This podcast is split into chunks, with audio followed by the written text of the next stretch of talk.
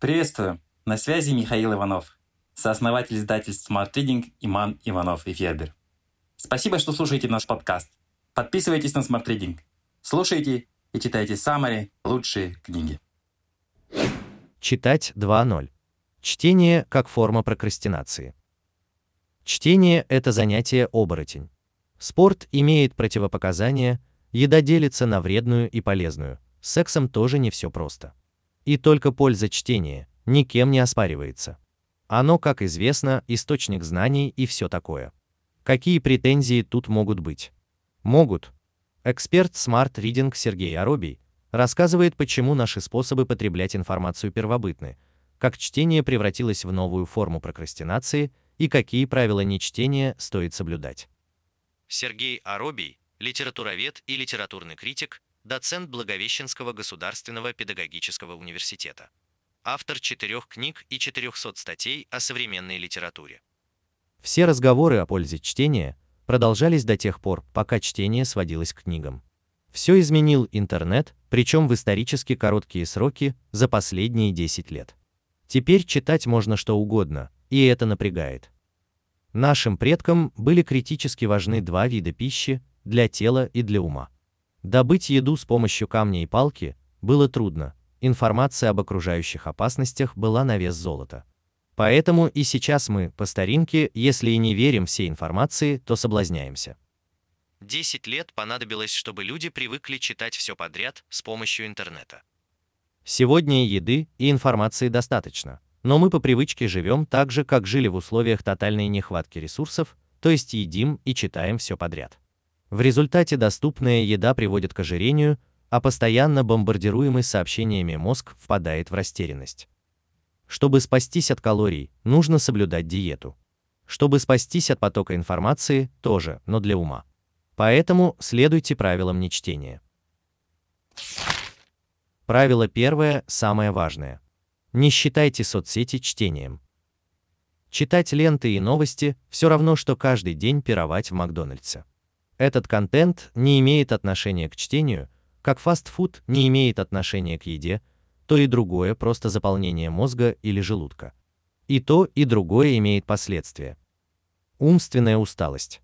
Соцсети бесперебойно поставляют нам новые факты, но логика их появления мозгу непонятна. Он привык следить за сюжетной линией. Поэтому в результате такого чтения мы чувствуем усталость. Переполненный разрозненными сведениями, мозг не понимает, какие из них важны, а какие нет, и что со всей этой информацией делать дальше. Ощущение, что вы живете не свою жизнь, ничего не успеваете, находитесь в постоянной круговерти и никак не можете остановиться и привести мысли в порядок, в очень большой степени связано с постоянным чтением лент. Эмоциональная пустота. Контент соцсетей, как правило, не связан с нами лично. Отсюда пустота в душе, которая остается после. Мы не выбирали этот контент и не планировали его читать, но зачем-то употребили. Тревога и раздражение. Как объевшийся фастфудом ощущает дискомфорт, так начитавшийся лентой чувствует умственную изжогу, раздражение, беспокойство, страх. Причем это происходит, даже если вы потребляете позитивный контент, смотрите на чью-то красивую и успешную жизнь, сравнивая ее со своей. От негативных новостей а СМИ предпочитают негатив, тревога еще усиливается. Нам кажется, что в контенте соцсетей полно витаминов, на деле там один сахар. Правило второе. Не читайте ради чтения. Даже умерив потребление контента соцсетей, мы часто остаемся в отношении чтения, если не первобытными, то людьми прошлой эпохи. Той, когда книги имели только бумажный облик. Имели тираж, часто ограниченный. Хранились в библиотеках, куда нужно было специально ходить. Были в дефиците, за книгами даже стояли в ночных очередях. Тайно перепечатывались на пишущих машинках. Уезжали вместе с владельцами в эмиграцию. Сегодня каждая из 130 миллионов существующих в мире книг Столько насчитал Google под рукой в интернете. Дефицит превратился в профицит, а выбор доступных книг огромен. Как ни печально это признавать, но былой пиетет книги как явлению больше не актуален. Это значит, что мы должны пересмотреть свое отношение к книгам. 130 миллионов книг написано и издано за всю историю человечества, по данным Google. Не читайте потому, что книги – это хорошо. Не все книги одинаково полезны. Есть множество пустых, глупых, псевдонаучных, откровенно коммерческих книг.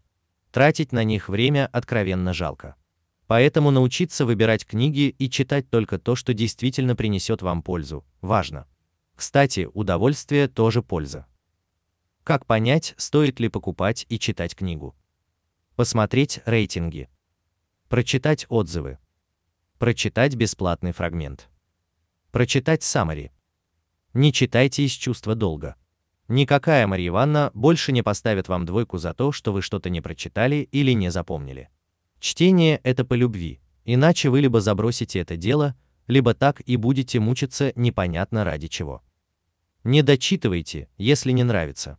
В нашем уме есть опция «надо заканчивать начатое».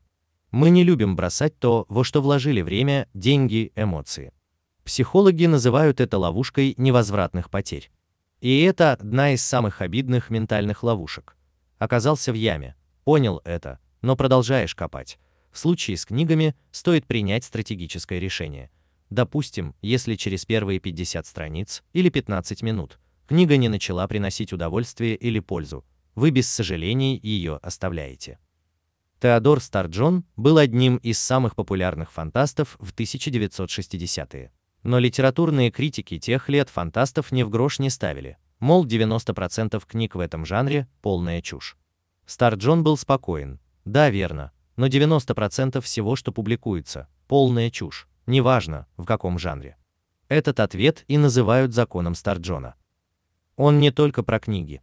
90% новостей никак не влияют на вашу жизнь, 90% книг и фильмов мимо кассы, 90% разговоров пустословие, 90% идей бесплодны. И это хорошо. Прекрасный повод не обращать внимания на информационный шум. Правило третье. Не читайте, если это не меняет вашу жизнь.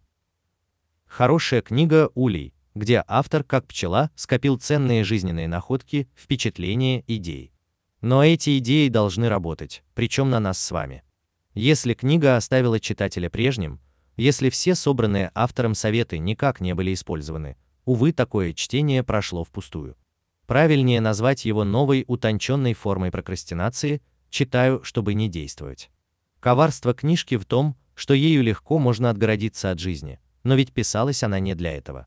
Прочитал, примени, улучши, обнови текущую версию реальности. Спасибо, что дослушали выпуск до конца. Мы будем очень рады, если вы поделитесь подкастом у себя в сторис, отметив нашу библиотеку Summary Smart Reading. Специально для наших слушателей мы сделали промокод «Подкаст». Набирайте латинскими буквами.